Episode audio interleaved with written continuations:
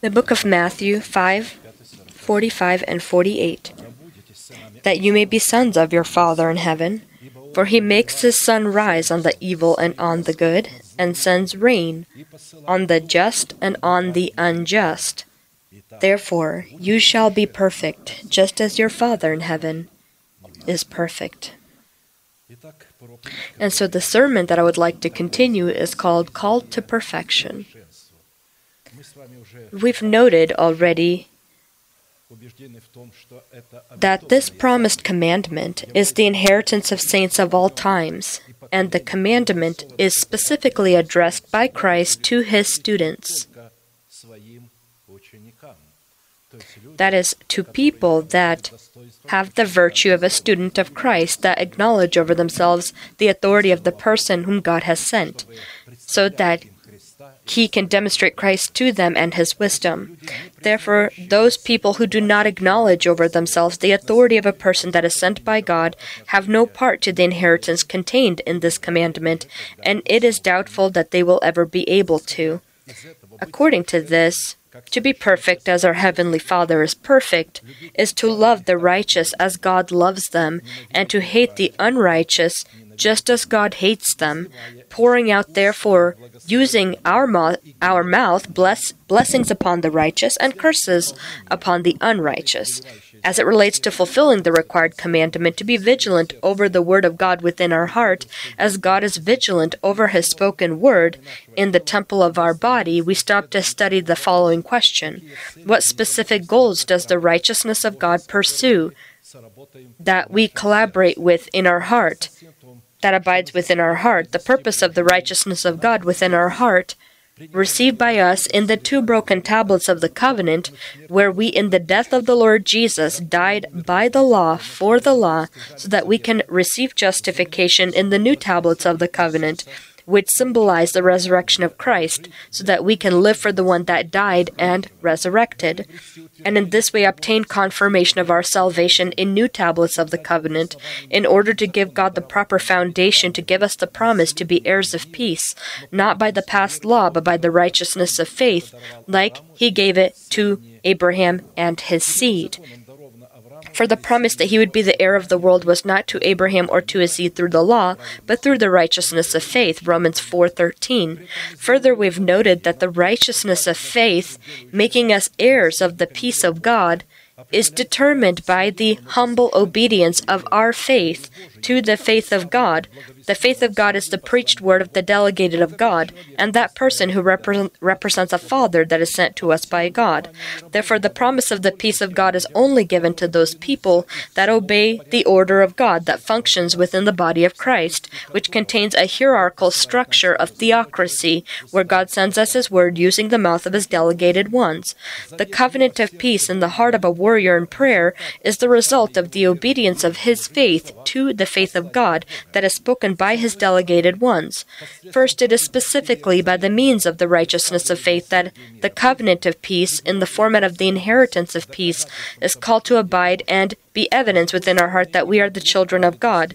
Second, it is specifically specifically the fruit of righteousness that is grown in the Eden of our heart that reveals itself in the covenant of peace that is called to guard our hearts and minds in Christ Jesus, because the kind of mind we will have is the kind that's we will be. Be anxious for nothing, but in everything by prayer and supplication, with thanksgiving, let your requests be made known to God. And the peace of God, which surpasses all understanding, will guard your hearts and minds through Christ Jesus. Philippians 4 6 7. How do we place ourselves into Jesus Christ? Paul says, I died for the law, by the law, so that I can live now for not for myself, but for the one who died and resurrected. I have been crucified with Christ. It is now not I that lives, but Christ who lives in me. You see in what way Jesus is comes into the heart of a man after when he by the law dies for the law. He has been crucified with Christ.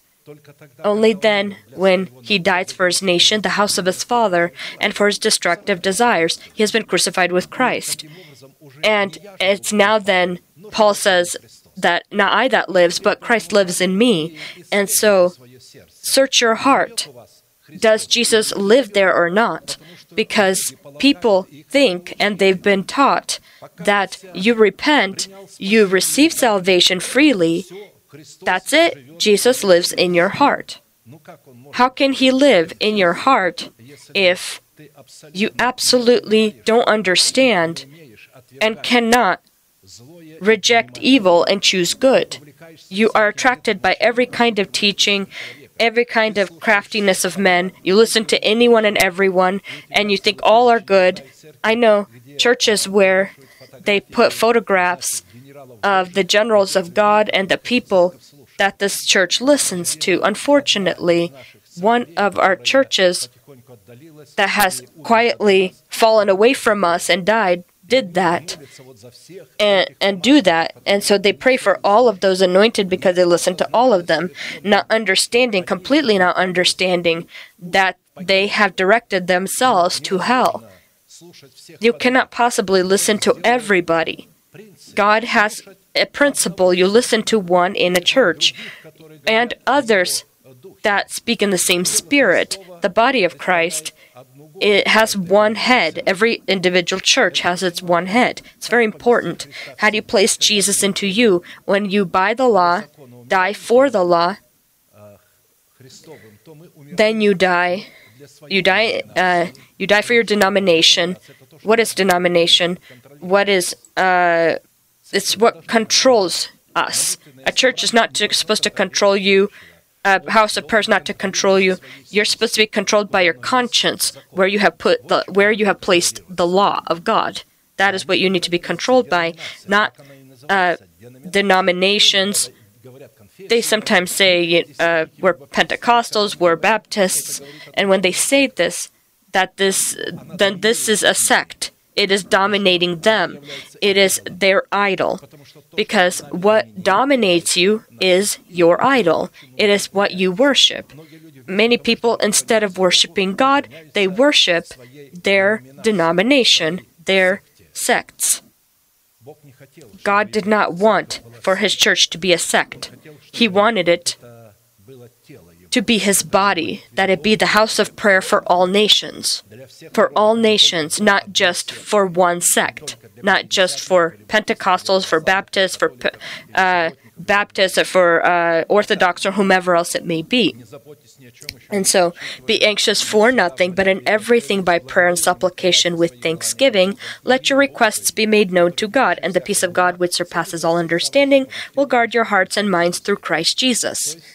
Philippians 4 6 7. And so, again, those who die by the law for the law, they've been crucified with Christ, and now it's not them who live, but Christ lives in them. And then the devil will not be able to catch you when you're confident. If, if he's asks if he asks Christ lives in you yes Christ lives in me Jesus proved anything that the devil would try to tempt him with he used scripture in all cases. The fruit of righteousness within the atmosphere of the peace of God that is able to keep our mind in Christ Jesus is the seal of God upon our foreheads. And the seal of God reveals itself upon our foreheads with spiritual thinking or thinking of what is spiritual, which is the mind of Christ in our spirit.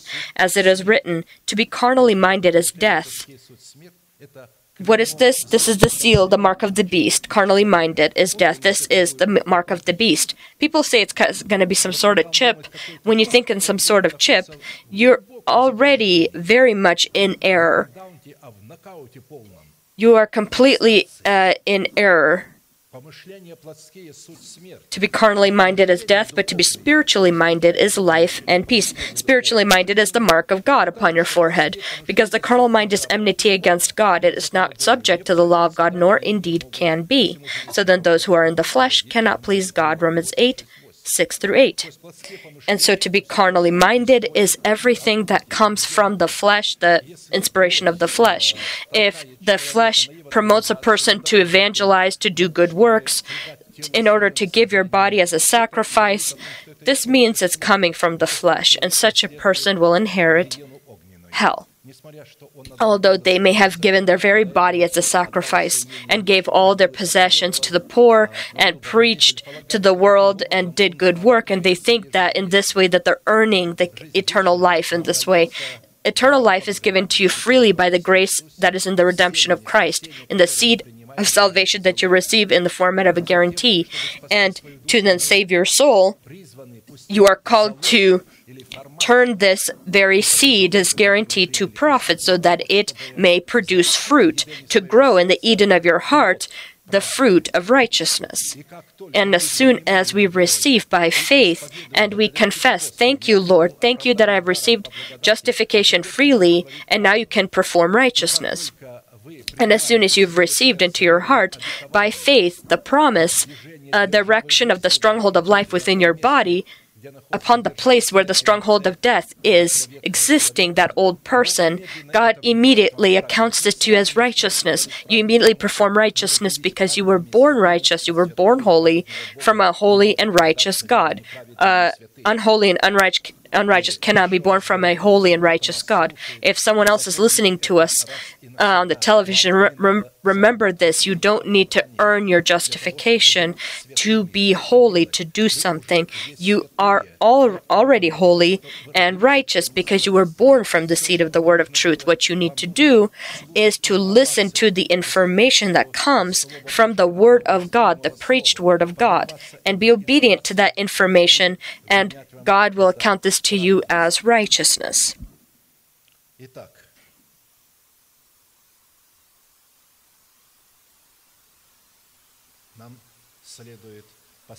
We need to always remember that only by collaborating our spirit with our renewed mind, which is in Christ Jesus, that we are called to enthrone the resurrection of Christ in our body and clothe our body into the resurrection of Christ. That is, into our new person, as Apostle P, uh, Paul writes, that we be clothed into our new person, because the new person is in God's likeness. Relevant to this, we stop to study the fourth question by what signs do we need to examine ourselves? that we are the sons of peace, which then identifies us as the sons of God, or son, uh, sons of peace, sons of God, because it is only by the rule of the peace of God within our heart that we are able to examine ourselves that we are truly the sons of God. As it is written, Blessed are the peacemakers, for they shall be called sons of God. Matthew 5 9. We need to never forget that if a person in the death of the Lord Jesus has not died for his nation, for the house of his Father, and for his life in the flesh, then his justification that he received in salvation by faith in Christ Jesus, in the format of a guarantee, will never convert into that format of the fruit of righteousness, where he would receive the ability to be clothed into the promise of God's inheritance, and this inheritance of peace, so that he can bear within his righteousness fruits of peace. Because a person has not died for these three, the crown of righteousness that is being prepared for him will be taken from him.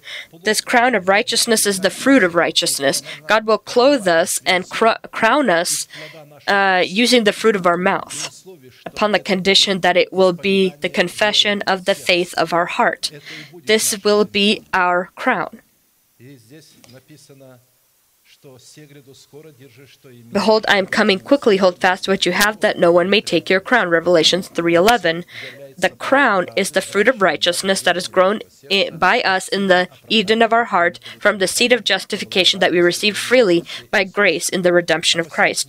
The fruit of righteousness within our heart in the format of the peace of God is evidence of the fact that we are the sons of peace, which serves as a proper foundation for God to fulfill his part of the covenant of peace, which consists of leading us into the inheritance of his Son so that we can then share with him, with his son, the fulfillment of all that is written about him in the laws, prophets, and psalms.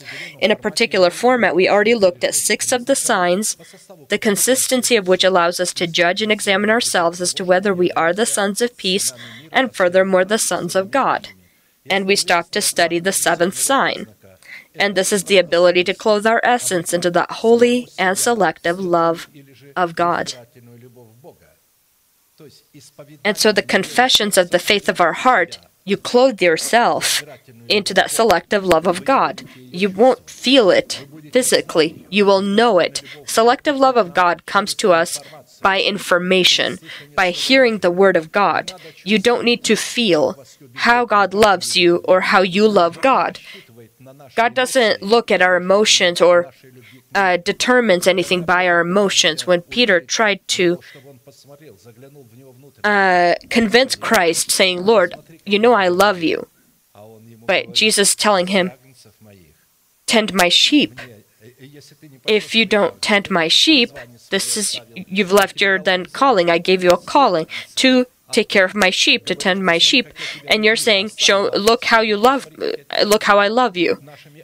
Our sheep are the thoughts of God that we are called to tend, to care for. These sheep, th- these are the good thoughts of God. We receive the thoughts, we hear them, we receive them, and we meditate about them, we proclaim them, we thank God for them, and in this way we then tend them and care for them. And we do this at the sheep gate. We won't be tending our sheep elsewhere for itself because you will then end up maybe somewhere in the woods when the most beautiful of women she was commenting on the fact that she was lonely. Why uh, if she was living uh, and she couldn't find the beloved she kept she was seeking him if you remember within the proverb. Uh, and he responded and he told her my most beautiful of women if you don't know where the flocks are and the sheep are follow in the steps of the shepherds, following the steps of those sh- the, of where follow where they're going, and they will be at the tents of the shepherds. The love of God is in our right thoughts and not our emotions. Yes, there are spiritual f- feelings, emotions, but they aren't, f- again, they're not based on physical emotion. But above all these things, put on love, which is the bond of perfection. Clothe yourself into information of the preached word. Because this is the love of God agape. God demonstrates his love in his words that he then directs toward us. Clothe yourself into these words, and let the peace of God rule in your hearts, to which also you were called in one body. To rule in your hearts is a command. It is a command that he's giving that uh, the peace of God rule in your heart. This phrase or the format in which it is stated is as is in a military. It's a command that, if not fulfilled, the verdict is death. In the time of battle, when a command is given, it needs to immediately be followed. To which also you were called in one body, and be thankful. Colossians 3 14, 15. We are called to this peace. The peace of God cannot be in me if I do not have a membership to the body of Christ. And so here it's talking about God's love and that it can be in our heart when the peace of God rules there. It can't be poured in, out into our heart, and we can't be clothed into it if there's no peace there. According to, the, according to the given place, the rule of the peace of God within our heart is possible only upon one condition, and that is if the known by us selective love of God will abide within our heart, and we will be clothed into its burning zeal. The love of God its arrows are are fiery arrows, and it it is as strong as death. As we we've talked about God, He has in Himself this death in the power of His love. It is in comparison to death. Why? Because it is selective. It's holy, and it cannot love you together with your desires together with your relatives, together with your nation, together with your house.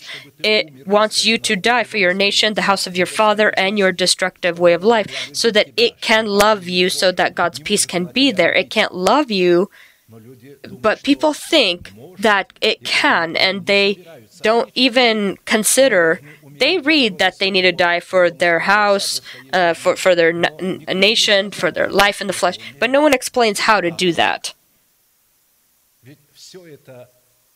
All of this happens, uh, I first receive the word and I say, May be according to your word, and then I begin to confess it, considering myself dead to sin, living for God, and proclaiming the not existent stronghold of life in my body as existent. I do not base it upon what I'm feeling. I base it upon what I know, and I know in whom I believe. We sing, we sing one thing, but we do uh, something very different. Paul says, I know in whom I've believed, and I know and believe that you can keep my guarantee, you can keep that promise to the end. Comprehending the holy and selective love of God is called to fill us with all of the fullness of the peace of God or make us perfect as the Heavenly Father is perfect, so that we can obtain the ability to shine our sun upon the righteous and the unrighteous and pour out our rains upon the righteous and the unrighteous in accordance to the implemented within our heart law of God. To bless the righteous and to pour out the wrath of God on the unrighteous, because God has bound himself to his person and can't do anything without him. He has made him sovereign upon this earth, and God is now restricted in this manner. And everything God wants to do and demonstrate himself, he needs to do it through this person. A person voluntarily needs to study what God loves and what God hates. And what God loves, bless, and what God hates, pour out God's wrath upon it.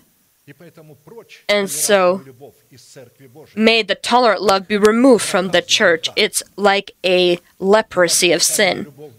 In Scripture, the selective love of God is it is the selective love of God, this holy love, is presented by the Holy Spirit in the light of seven unchanging virtues or characteristics by the preached word spoken by the apostles and prophets. Virtue, knowledge, knowledge coming from virtue, uh, self control that comes from knowledge, perseverance that comes from self control, godliness, brotherly kindness, and love, and all of these coming from the other.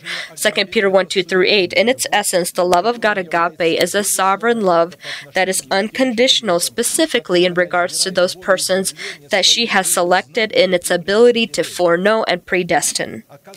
So it turns out that this is not dependent on God, but dependent on us people think that God had beforehand decided who will perish and who will be saved. God did not decide that. God wanted all people to be saved. But when He uh, when it's foreknowing predestined, it's depending on our decision. I offer you life and death today, blessing and curses. Choose life, he says, that you and your descendants may live. And when I choose life, how does he know that I chose life? Even the the dusts of the universe haven't existed, didn't exist. God saw us before the creation of it, and He knows that when He offers to me life and curse, blessing and cursing, I will choose life, and He that's how He foreknew me then and predestined me, and being and, now that he had foreknown me, he then predestined me to be conformed to the image of his son. It's depending on us, not God. And our salvation level of anointing, all is the independence of us. We decide, and God then helps us. He has become our helper in this case. He has become our helper, and that's how he calls himself as our helper. And that means that I first fulfill my role, and in this way I give him the proper grounds he needs to fulfill his role. And so when we begin to look at the relationship of a husband and wife, then we can't place a husband higher than a wife or a wife higher than the husband. In Jesus Christ, they are the same. And God, He fulfills the role of the helper that the, usually the wife would have to fulfill in this case. A very interesting, uh, it's interesting in that case, in that in that example. But right now we are not talking about that specifically. Because of her, uh, uh, and so in essence, again, the love of God agape is a sovereign love that is unconditional. Because of her sovereignty, the selective love of God will never violate the sovereign rights of its of those people that she has selected. In the Holy Scripture, the level of power of the selective love of God functioning within the atmosphere of brotherly love is discovered and known exclusively by the level of the power of the hatred of God toward evil and men who do this evil. You have loved righteousness and hated lawlessness. And so, and therefore, God your God has anointed you. And so, the level, uh, the hatred, level of hatred that he had toward the lawless and those who do hate uh, lawlessness, Christ's level of this hatred was the greatest, which is why he was the sacrifice in this case. Therefore, God your God has anointed you with the oil of gladness more than your companions. Evil which demonstrates itself in a person in its hatred that comes from his jealousy and his pride, and good which demonstrates itself in a person in love which comes from brotherly love are programs. Therefore, to love righteousness and hate lawlessness, it's only possible in its carriers, which are their programmable system. As it is written, The Lord tests the righteous, but the wicked and the one who loves violence his soul hates. Upon the wicked he will rain coals, fire, and brimstone, and a burning wind shall be the portion of their cup. So there, you see, God's love can't be tolerant because if it were tolerant, it would behave equally in the same way toward both. But it, here it says, Upon the wicked he will rain coals, fire and brimstone, and a burning wind shall be the portion of their cup. For the Lord is righteous, he loves righteousness, his countenance beholds the upright. In the original, his face is fascinated by the righteous. He, he, he is fascinated by the righteous. He wants to see the face of the righteous and to hear that voice.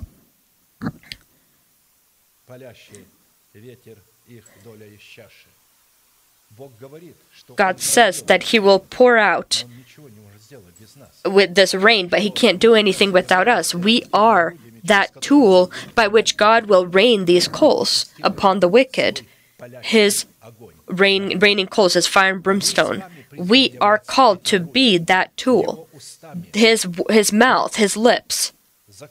He had vowed himself, he had, he had made this oath, his vow, that he will never do anything without the person, a, a person, a man on earth, he, to shine his sun upon the righteous, unrighteous, and rain the uh, rain uh, upon the righteous and unrighteous, but in the way that He desires.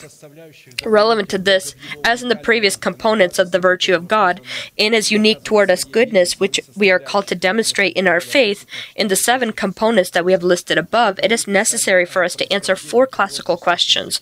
What do the Scriptures say about the origin and nature of the essence of the fruit of virtue, discovering itself in the heart of man, in the love of God agape, coming from brotherly love, which we are called to demonstrate in our faith? What purpose in demonstrating our faith is the love of God agape called to fulfill coming from the atmosphere of brotherly love? What conditions do we need to fulfill in order to demonstrate the fruit of virtue in our faith in the love of God agape coming from brotherly love? And by what signs do we examine ourselves as to whether we are demonstrating the fruit of virtue in the love of God agape coming from brotherly love? And so we determine how God's love is in our behavior, in our words, and so forth. In a specific format, we already looked at the first two questions and stopped to look at the third question What conditions do we need to fulfill in order to demonstrate in our faith the love of God within the atmosphere of brotherly love? First condition, giving God the proper foundation to pour out His love into our heart, is our decision to be born from the imperishable seed of the preached to us word. Second condition, giving God the proper foundation to pour out His love into our heart within the atmosphere of brotherly love, is to demonstrate salt as the fruit of holiness within our faith. You are the salt of the earth. If the salt loses its flavor, how shall it be seasoned? It is then good for nothing but to be thrown out and trampled underfoot by men. Matthew 5 13 this is written actually in all of the Gospels. This is not the only place. The presence of salt, representing the quality of holiness, is formed in a man because of his total dedication to God, which preceded total sanctification, making him an island that from all sides is washed by the purifying waters of sanctification, specifically presenting your body a living sacrifice, holy, acceptable to God for God's service, uh, for our good service, clothes us into the virtue of the fruit of holiness, which makes us a salt for the earth, and therefore defines the soil of our heart as good and wise. For everyone will be seasoned with fire. And so when we place our body, we give it as a living sacrifice to God, we place it upon the altar. and so, in this fire, when we're upon the altar, we receive this salt, this holiness. And every sacrifice will be seasoned with salt. Salt is good, but if the salt loses its flavor, how will you season it? According to the law, during any offering, you need to uh, sprinkle salt. And don't forget the salt of the covenant. It, it would say that with every offering uh, and the and the details of the offering that would be brought. And so this will be a, a covenant and a command for for you you and your sons forever to the Levites, the ability to rule over your body, not by the covenant of blood, but covenant of salt, holiness.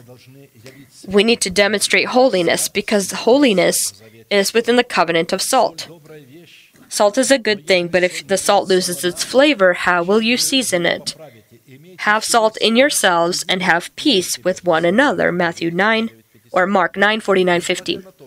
Although all of the sheep by nature are pure animals, the one that becomes holy, however, is the one that is separated for a burnt offering upon the altar of burnt offering.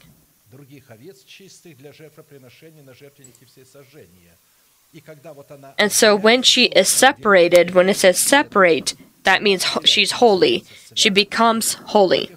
Before this time, if the lamb is not yet separated, it is pure, but it is not holy.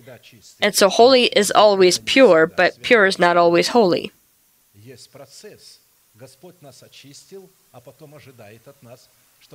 And so he purifies us, God purifies us, but and now he's waiting for us to sanctify ourselves. He gave us holiness in the seed. We are holy in the seed, in the guarantee, but we are not holy in the moment of our repentance. As we're talking about the fruit of holiness. We receive the guarantee and and so the fact that we uh, originate from a holy God and so when we again invest this seed and we grow seeds from uh, fruit from these seeds, then we become holy for real. We confirm this in our uh, in ourselves. We need to make the conclusion that if our offering, which is our prayer intercession, is not offered, an offering is always a prayer. If it's not offered upon the fire of the altar of burnt offering, so it can be salted with the fire of holiness, we then do not have the right to be an intercessor in the status of a priest of God. And if it is brought upon this altar, then we do have the right to be an intercessor because we offer our body and it's in the fire of the Holy Spirit. And this is voluntary. This he will not burn your offering, your prayer, without your agreement. If you say one thing, but you don't even think about the fact you die for your nation, for the house of your father, and for your nation, uh, and for your personal life, sinful life. You choose to uh, people instead choose uh, blessings and other things. Uh, they seek them on earth, but those aren't needed in heaven. They're only needed here on earth and only for specific things. And we need to understand that these great things can never become uh, upon our list of priorities above the anointer, the giver, and the blesser.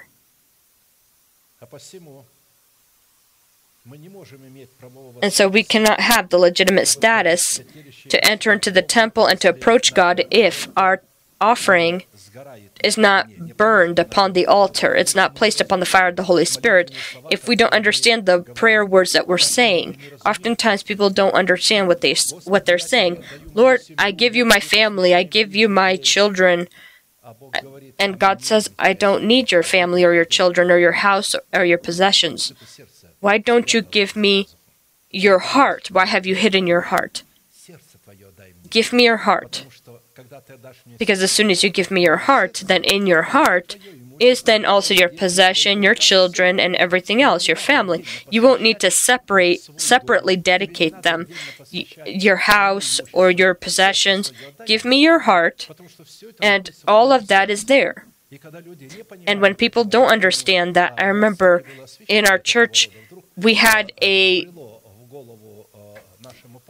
uh, it was a, a, church I was in that they had got this idea to sanctify everyone, and he was inspired to speak of sanctification, and those that were helping helping them, him, Lord, I dedicate myself, my wives, or and my children he doesn't understand what he's saying. He doesn't understand how he's give he's dedicating them. And where are you? It's interesting they don't dedicate themselves or give themselves. They dedicate their family members. They leave me alone, but I'll dedicate everything else. I want to be free of you, but take my wife, my children, my possessions, but don't touch my lip, my freedom. I want to be free from the uh, ser- servitude or slavery of righteousness they don't understand what they're saying. Again, holiness is the state of our heart which demonstrates itself in the legitimate words of prayer, which are then followed by action or acts, drawing upon us God's favor. Pursue peace with all people and holiness, without which no one will see the Lord. Hebrews 12:14. If we don't demonstrate the salt of holiness, and when we separate ourselves from everything that is unholy, in this way, we demonstrate holiness. Demonstrating holiness in prayer is confirming your origin, giving us the proper foundation to make a new covenant with God, which is a covenant of eternal peace. Therefore, the quality of holiness demonstrated in prayer gives us the right to enter into the presence of God, which we demonstrate to God as evidence that we are holy. Because, in essence, only those that are holy are able to demonstrate the interests of the holiness of their God and so, uh, when a person uh, uh, sanctifies themselves, the intention is to dedicate themselves to God. Holiness is the word holiness when it comes to us. A child that is born from God is one who is born from God, one who is born for God, one coming from God, belonging to God, abiding in God, the personal possession of God, redeemed by God, separated for God, dedicated to God, in the likeness of God. And there are many others uh, that we can list here. Therefore, the word holy identifies the inner state of the human heart that is born from God. At the same time, the word holiness identifies the, the demonstration of this state of the heart, which serves as an argument of our belonging and our origination in God and from God, which gives us the right to be warriors in prayer, giving God the proper foundation to bow down the heavens for us. Bow down your heavens, O Lord, and come down. Touch the mountains, and they shall smoke. Flash forth lightning, and scatter them that is, uh, flash lightning against our enemy and scatter them, shoot out your arrows and destroy them. Stretch out your hands from above, rescue me and deliver me from great waters from the hand of foreigners, whose mouths speak lying words, and whose right hand is a right hand of falsehood. I will sing a new song to you, O God, on a harp of ten strings. I will sing praises to you, the one who gives salvation to kings, who delivers David his servant from the deadly sword. Psalm 144, 5 through 10. We more than once have noted and paid attention to the fact that our prayer, in the form of a new song, is called to bow down the heavens for us. This is the home of God and the kingdom of God, and the place from which his love is poured out toward us. In scripture, the phrase to bow down the heavens when it comes down comes to the relationship of God with man means God will incline his ear. He will listen attentively to this man. He will turn his eyes to what is good. What is good for this person, become a stronghold or a place of refuge, to become a covering, occupy a circle of defense, make your enemies flee and strike the enemies. In order to give God the proper foundation to bow down the heavens for us so that He can pour out His love into our heart, it is necessary to present to God arguments of your origin in demonstrating the fruit of holiness exclusively within, within the atmosphere of brotherly love. As holiness is the demonstration of the fruit of righteousness that is brought by a holy person or a person that is born from God. But now, having been set free from sin, having become slaves of God, having been set free from sin, having become slaves of God, you have your fruit to holiness and the end everlasting life. Romans 6:22. Until a person is set free from sin, he's a slave of sin. When he is free from sin, he becomes a slave of God. And when, when he becomes a slave of God, then his fruit will be holiness, and his end everlasting life. According to this place of Scripture, we can conclude that until a person is freed from sin, by casting off the old man, he cannot become a servant of God, so that he can demonstrate the salt of holiness. Therefore, to demonstrate the salt of holiness, it is necessary to first be holy. But you do not become holy, you are born holy. It's you're, you don't become holy by uh, manipulation or some kind of deeds. You are born holy from the imperishable seed of the Word of, of God. Therefore, you can only be holy from your beginning or your origin being born from the holy God. And to comprehend the essence and difference between the definition of holy and the definition of holiness in our relationship with God, it was necessary for us to answer a series of questions. What does it make of itself, or what is it, and how is the characteristic of love of the love of God and holiness identified? What purpose is the holiness of the love of God called to fulfill in the relationship of God with man and man with God? What price do we need to pay in order to demonstrate the love of God in holiness? And and to collaborate with the holiness of God. And by what signs do we examine ourselves? That we have the presence of salt within ourselves, indicating holiness. Specifically, the demonstration of the quality of holiness, identifying the atmosphere of brotherly love, is called to give God the proper foundation He needs to pour out His love into our heart and be a legit field in the relationship of God with man and man with God. In a specific format, we already studied the identification of seven qualities of holiness as it pertains to our relationship with God and with each other we stop now to study the purpose of holiness.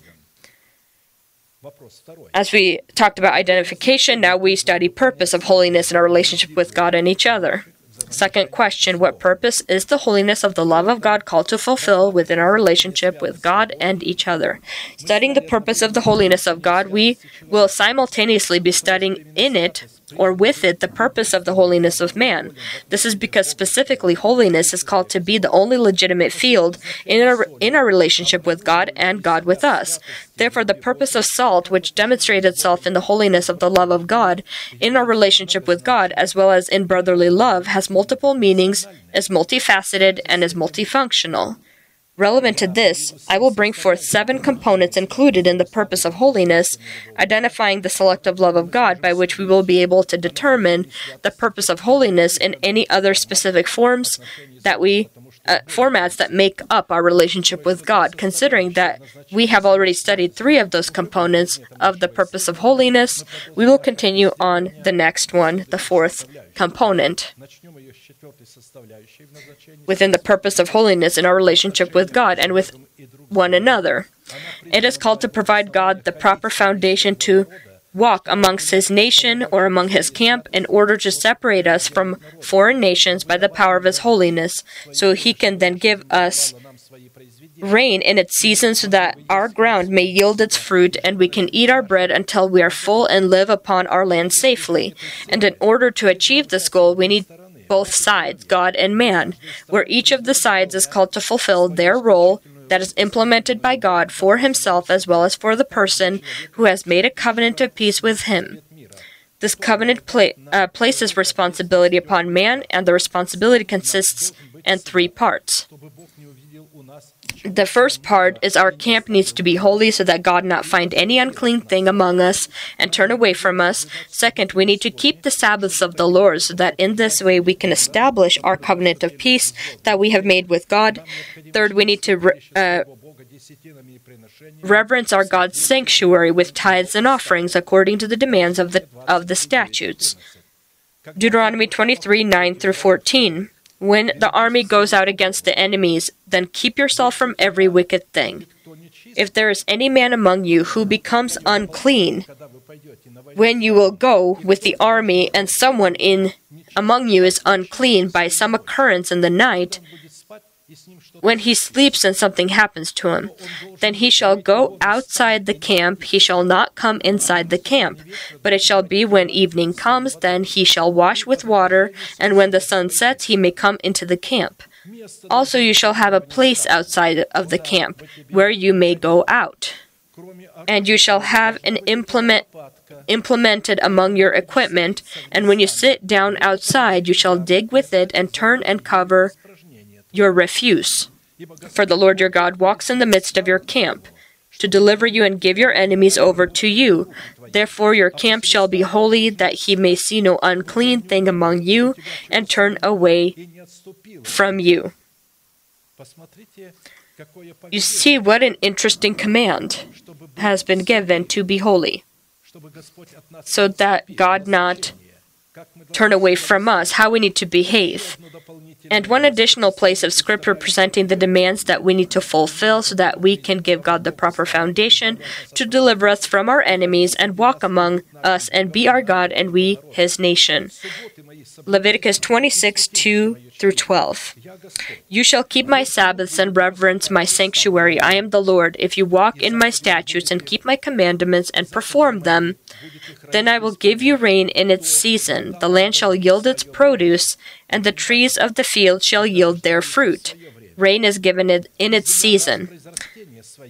Again, and the land shall uh, yield its produce, and the trees of the field shall yield their fruit. You will live in your bodies in safety.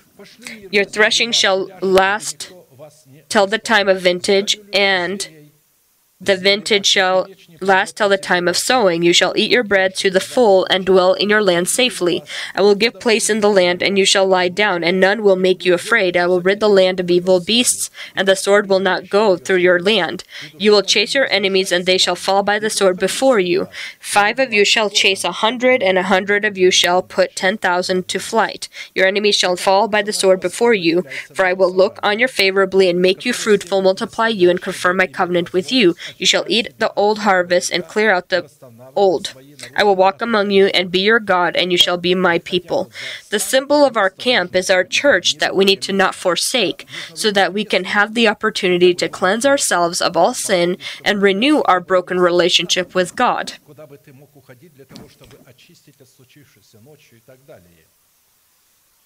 Посему это наша поместная and so, again, this is our church. To have the opportunity to cleanse ourselves from all sin and renew our broken relationship with God.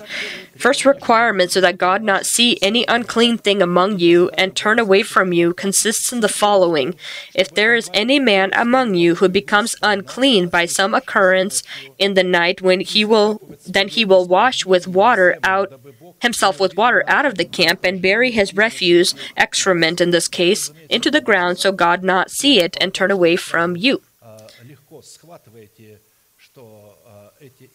And so you understand that these excrements can be words. This was talking about literal things, but we're talking here about words. And so, the if you remember, the Pharisees were criticizing the disciples, saying, "Why, why are disciples not washing their hands when they're eating?" Uh, but he said anything that comes uh, inside in, in a man's mouth is cleansed in the body if anything is there and thrown out. But what comes out of the mouth of a person, that is what makes him unclean. Looking at the symbols in the law, all that comes from the body of a man is unclean, including sweat and other liquids.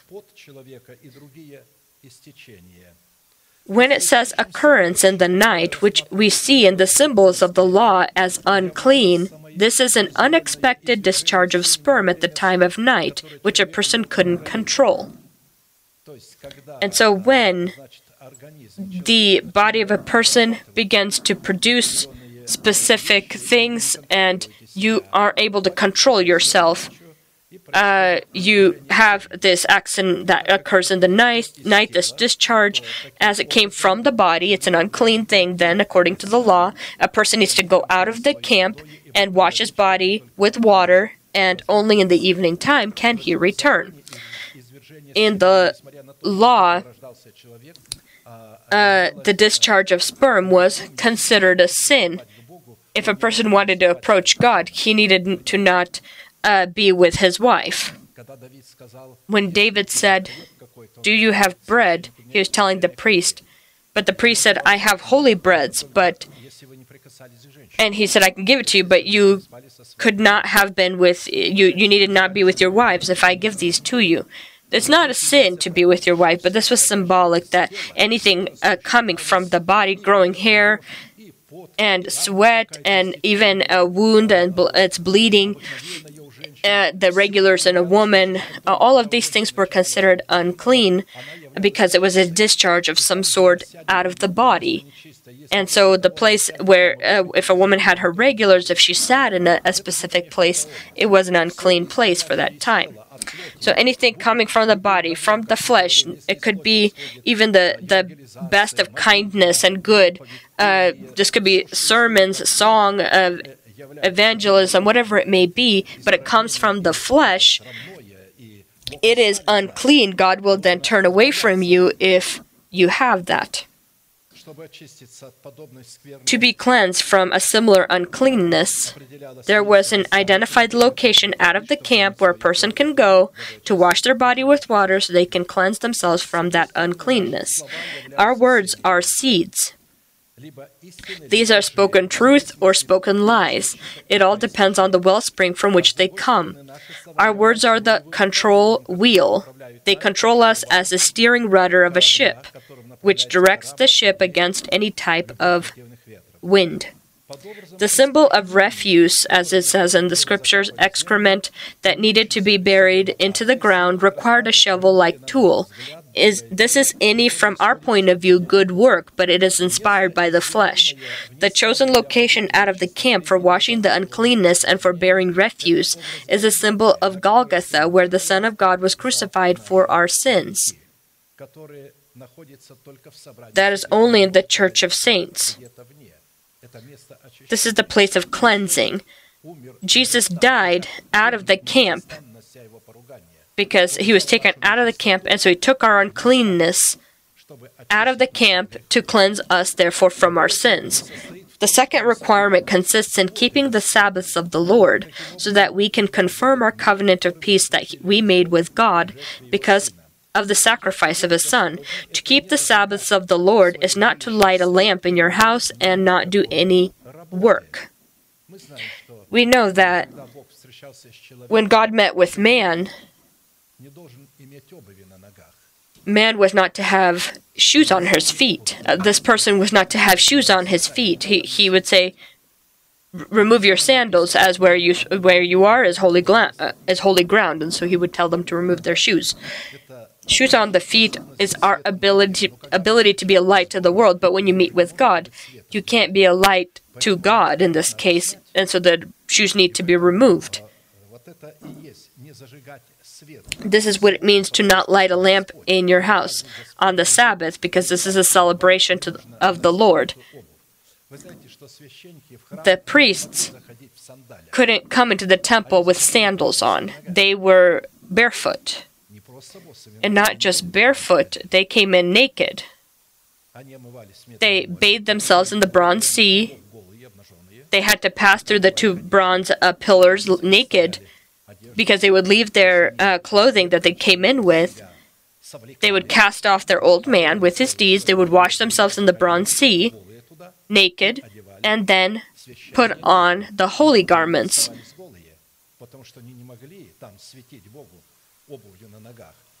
But the feet continued to remain a bare. and so when they would perform, uh, do do some sort of offering or or the uh, any sort of thing that needed to be done, when it came to uh, sacrifices or offerings, they had to walk around barefoot. Also, in this case. And when the, there were specific offerings also where they needed to wash their feet and their hands, and there was a specific uh, sink, as it were, a place place where they needed to wash uh, their hands and feet. and so, not to light a lamp in your house. Light is our shoes. Don't come before God with your shoes, uh, as symbolically in this case. God Himself, yes, He has shoes.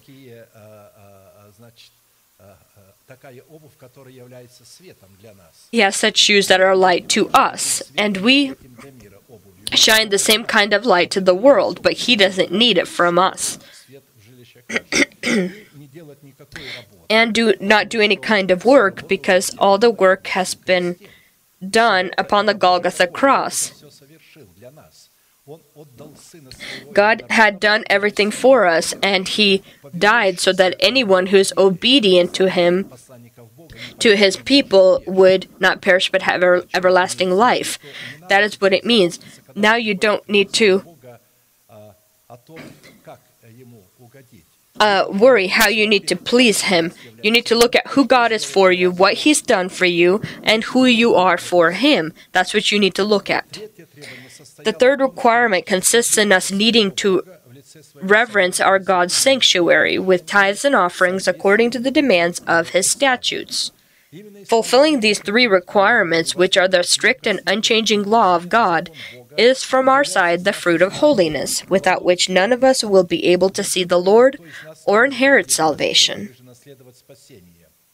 Apostle Paul identifying the significance of the requirement to demonstrate the salt of holiness as a law and our calling, providing God the proper basis to walk among us, linked this requirement to obedience to the person whom God has placed over us in order to care for his church. For God did not call us to uncleanness but in holiness. Therefore, he who rejects this does not reject man, but God, who has also given us his Holy Spirit. First Thessalonians 4 7 8. Demonstration of holiness is obedience to the words that are spoken by someone God has placed. And when a person is not obedient to this, he thinks that he ha- can have his own opinions, then it says God did not call us to uncleanness. Our own opinions is not is uncleanness. If God sees this, this is unclean and he will not no longer be walking within your camp, within your heart. In the list of requirements, which includes hallowing God, we see a reward that we can look upon or look to, so that we can motivate our heart to fulfill our calling. When God demonstrates His holiness, He also shows the reward uh, that you will receive for it. And this calling consists in fulfilling the requirement giving God the proper basis by the power of His holiness to destroy the stronghold of death within our body, within our mortal body, and erect the stronghold of life in the form of the resurrection of Christ in its place. God will destroy by the means of holiness, by the means of death that is within this holiness. He will kill our old person, and together with the old person, us also because we're not separated from Him. and that's where we're placed into Christ.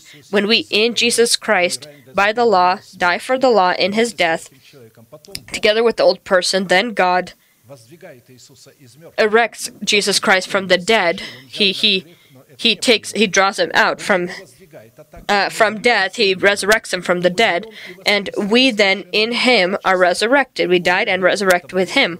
And now, without this person, old person, are we resurrected. In order to confirm this discipline within our heart as one of the fundamental commandments, without which we will not be able to provide a foundation for the power of the holiness of the Lord, to help us fulfill our purpose and our calling, I will bring forth a couple of points that will refresh our thinking.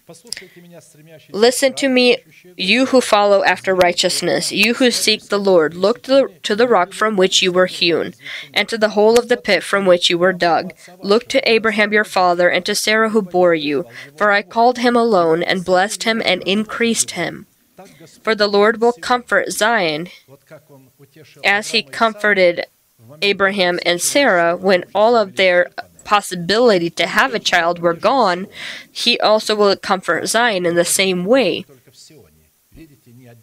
He, he won't comfort people as individually, but as Zion as a whole. And he will comfort all her waste places. He will make her wilderness like Eden, and her desert like the garden of the Lord. Joy and gladness will be found in it.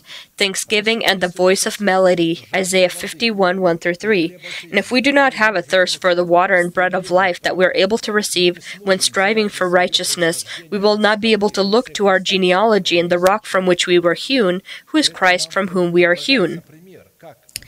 We are given an, an, example of how Abraham and his wife Sarah looked to the rock whom God made the father of those who believe for all nations. The next example tells us to look at the glory of the Lord in the service of justification. That is called to transform us into that very image from glory to glory as from the Spirit, the Spirit of the Lord. By faith, Moses, when he became of age, refused to be called the son of Pharaoh's daughter, choosing rather to suffer affliction with the people of God than to enjoy the passing pleasures of sin, esteeming the reproach of Christ greater riches than the treasures in Egypt, for he looked to the reward. By faith he forsook Egypt, not fearing the wrath of the king, for he endured as seeing him who is invisible. And so, what is called to transform us in the service of justification? The one who justified us. It is not our works that we have done or what we have accomplished, what kind of achievements we have, whatever we may have overcome, we need to look to the reward that God gives to us. This is the reward, this is Jesus Christ. He gives him this reward, and we receive it in Jesus Christ. And so he considered this a greater reward than all of the wealth in that was in Egypt. And so what we look at, that is what we transform into. If we look at uh, the perfecter and finisher of our faith, then we will be transformed into his image. The next example tells us in the same format to look at that glory of the Lord. We're, we're talking still about the glory of the Lord in the service of justification. That is to transform us into that very image of glory to glory. We'll read this place of Scripture in 2 Corinthians 3 9 through 18. The service of justification and service of condemnation in this case. For if the if the ministry of condemnation had glory, the ministry of righteousness exceeds much more in glory. And so the ministry of condemnation, if you remember, the nation had come to uh, Moses and told him, We're all dying. We're all going to die if we will see the glory of the Lord and come to it, because His glory is killing us. Ask God that He not come to us, not show His glory. You go to Him and speak to Him directly and pass on to us, and we will fulfill it so that the glory itself not be shown to us. Today, Christians shout, Lord, show your glory, show your glory. They don't understand what they're asking. If they understood this glory, uh, to see it, uh, you need to first test yourself on the element of salt within your essence, holiness. It's good that God doesn't listen to these foolish prayers because otherwise these people would be killed. He's killing your prayers, but he's not killing you physically, which is a mercy in this case. This person doesn't have holiness, he doesn't have salt, he doesn't know how to demonstrate it. And that's because he hasn't died for his nation. He has not died for the house of his father or his sinful life. He always has unclean things coming from him, and he's if that's not enough, that person becomes arrogant and says, There's no way God will not lead me into salvation. I've done so much for him. Why did God uh, give his son, and the hands of his son were pierced if God can just look at your hands and what you've done? For even what was made glorious had no glory in this respect because of the glory that excels. For if what is passing away was glorious, what remains is much more glorious. Therefore, since we have such hope, we use great boldness of speech.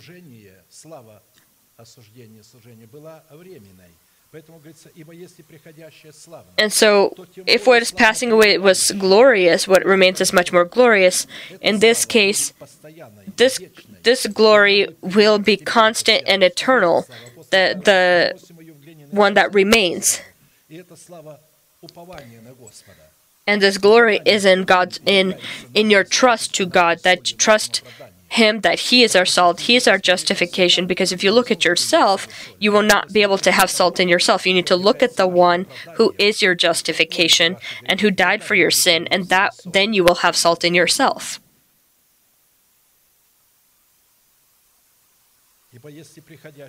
For what is passing away was glorious, what remains is much more glorious. Therefore, since we have such hope, we use great boldness of speech, unlike Moses. Moses did not have that boldness. He trusted upon the covering that was on his face because he didn't have the boldness. He didn't have that confidence that he will appear before the nation and this glory will he he he was a he, he was afraid that this glory would kill the people. It wasn't that he wasn't bold with God. He wasn't bold that confident the fact that the glory that was on his face wouldn't kill the people if they saw it. So he'd cover his face uh, for this reason. And when he would enter into the tabernacle, he would remove that veil or that covering that was on his face.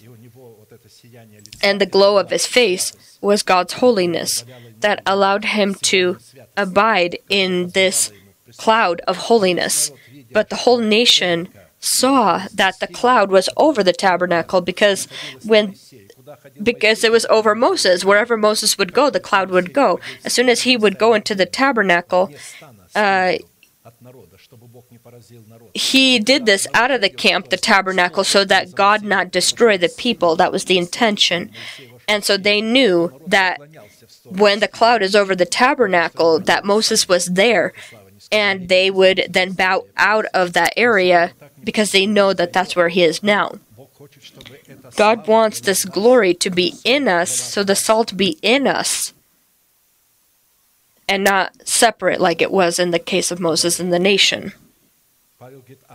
Paul says, But we, unlike Moses, who put a veil over his face so that the children of Israel could not look steadily at the end of what was passing away, but their minds were blinded. For until this day, the same veil remains unlifted in the reading of the Old Testament, because the veil is taken away in Christ. But even to this day, when Moses is read, a veil lies on their heart. Nevertheless, when one turns to the Lord, the veil is taken away. Now the Lord is the Spirit, and where the Spirit of the Lord is, there is liberty. But we all, with unveiled face, beholding us as in a mirror the glory of the Lord, and being transformed in the, into the same image from glory to glory, just as by the Spirit of the Lord. Moses was being transformed from image in the same image from glory to glory because a covering on the face is our personal head that says, Well, I don't understand it like this. And when you don't understand it like this, you have your own opinion and you come to God under this covering, you can't see the glory or be transformed into it. And it's good that it doesn't kill you because you have your own opinion. But the thing is, with your own opinion, not having salt within yourself, you can't enter before God's presence. His opinion, your opinion isn't needed. Uh, Moses removed the veil before God. The next example in the same format is, tells us to remember those who ruled over us, who spoke the word of God to us, and considered their conduct and their end, following their faith. Remember those who ruled over you, who have spoken the word of God to you, whose faith follow, considering the outcome of their conduct. Hebrews 13 7. Considering that our time is up today, we right now will bend our knees and our heads, and may the Lord bless us in order to resist any sin, any fear, any illnesses, any unclean thoughts, and come here to the altar so that the Lord God can demonstrate His mercy and remove this sin and this shame. Let us bend our knees. If it's not possible, heads, we wait for you here at the altar.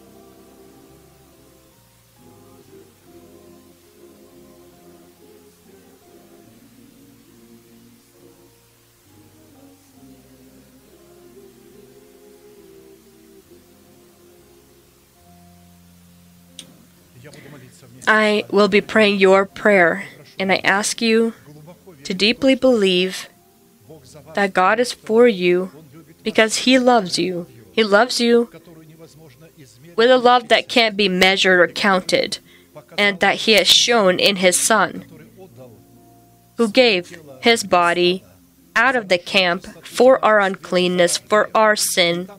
And there, out of the camp, He cleansed us from sin.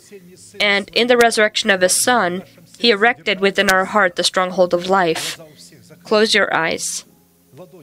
Lift your hands to God. This is a sign that your hands are without wrath or doubt. Pray together with me. Heavenly Father, in the name of Jesus Christ, I come to you. I open up my heart. You see the wound that has been inflicted by sin.